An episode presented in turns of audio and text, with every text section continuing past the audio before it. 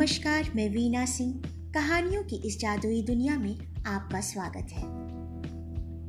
पचहत्तरवें जश्न आज़ादी के उपलक्ष्य पर स्वतंत्रता संग्राम सेनानियों को समर्पित कहानियों के श्रृंखलाबद्ध आयोजन में आज की कहानी के नायक हैं वीर सावरकर। वीर सावरकर का पूरा नाम विनायक दामोदर सावरकर है। वीर सावरकर का जन्म महाराष्ट्र के एक छोटे से गाँव में सन अठारह सौ तिरासी को हुआ था। उनके पिता का नाम दामोदर पंथ था और उनकी माता का नाम राधाबाई। उनके दो भाई गणेश और नारायण दामोदर सावरकर और एक बहन नैनाबाई थी। जब सावरकर नौ वर्ष की आयु में थे, तब हैजे की बीमारी की वजह से उनके माता जी का देहांत हो गया और उसके सात साल बाद ही पिताजी की भी मृत्यु प्लेग बीमारी से हो गई। माता पिता की मृत्यु के बाद ही घर की सारी ज़िम्मेदारी वीर सावरकर के बड़े भाई के ऊपर आई।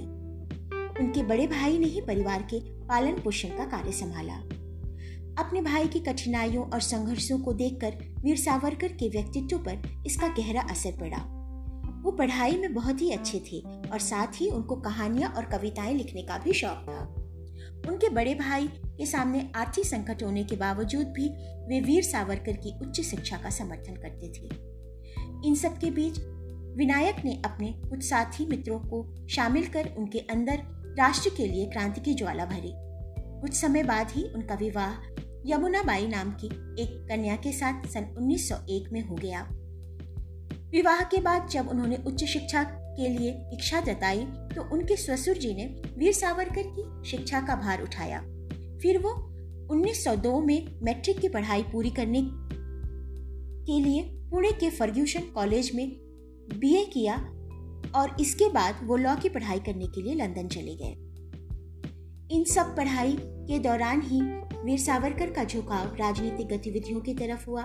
सन 1904 में वीर सावरकर ने अभिनव भारत का गठन किया और 1905 में उन्होंने बंगाल विभाजन का जमकर विरोध किया। इस कारण ही वीर सावरकर की कई पत्र पत्रिकाओं में लेख छपे। इन सब का क्रांतियों पर बहुत गहरा असर पड़ा। वीर सावरकर की मुलाकात लंदन में लाला हरदयाल से हुई, जो उन दिनों लंदन के इंडिया हाउस की देखरेख करते थे।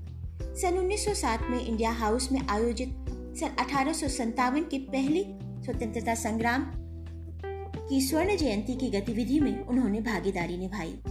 जुलाई 1909 को मदन लाल ढींगरा ने विलियम कर्जन की गोली मारकर हत्या कर दी। इसके बाद वीर सावरकर ने लंदन टाइम्स में एक लेख लिखा था और 12 मई 1910 को उनको गिरफ़्तार कर लिया गया।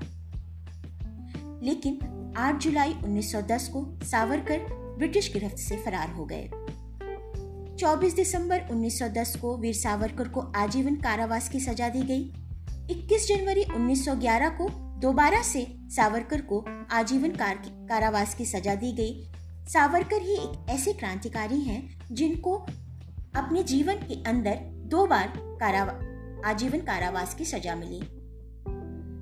7 अप्रैल 1911 को वीर सावरकर को काला पानी की सजा पर कोटपरी के सेलुलर जेल में भेज दिया गया। वीर सावरकर 4 जुलाई 1911 से 21 मई 1921 तक कोर्ट पर जेल में रहे और काला पानी जैसी घोर यातना वाली सजा प्राप्त की। इस सब के बाद अंग्रेज़ों ने वीर सावरकर की याचना पर दोबारा विचार करके उनकी सजा को माफ़ करके उन्हें रिहा कर दिया। रिहा होने के बाद सावरकर ने बहुत सी क्रांतिकारी गतिविधियों में भाग लिया, जब 1947 में भारत आज़ाद हुआ और उसके बाद गांधी जी की मौत हो गई तो उस हत्या के आरोप में सावरकर को भी गिरफ़्तार कर लिया गया था, पर सबूतों के अभाव में उन्हें छोड़ दिया गया। नवंबर उन्नीस में वीर सावरकर की पत्नी की भी मौत हो गई और इनकी पत्नी के गुजरने के दो साल बाद सितंबर 1965 में उनको बीमारियों ने घेर लिया।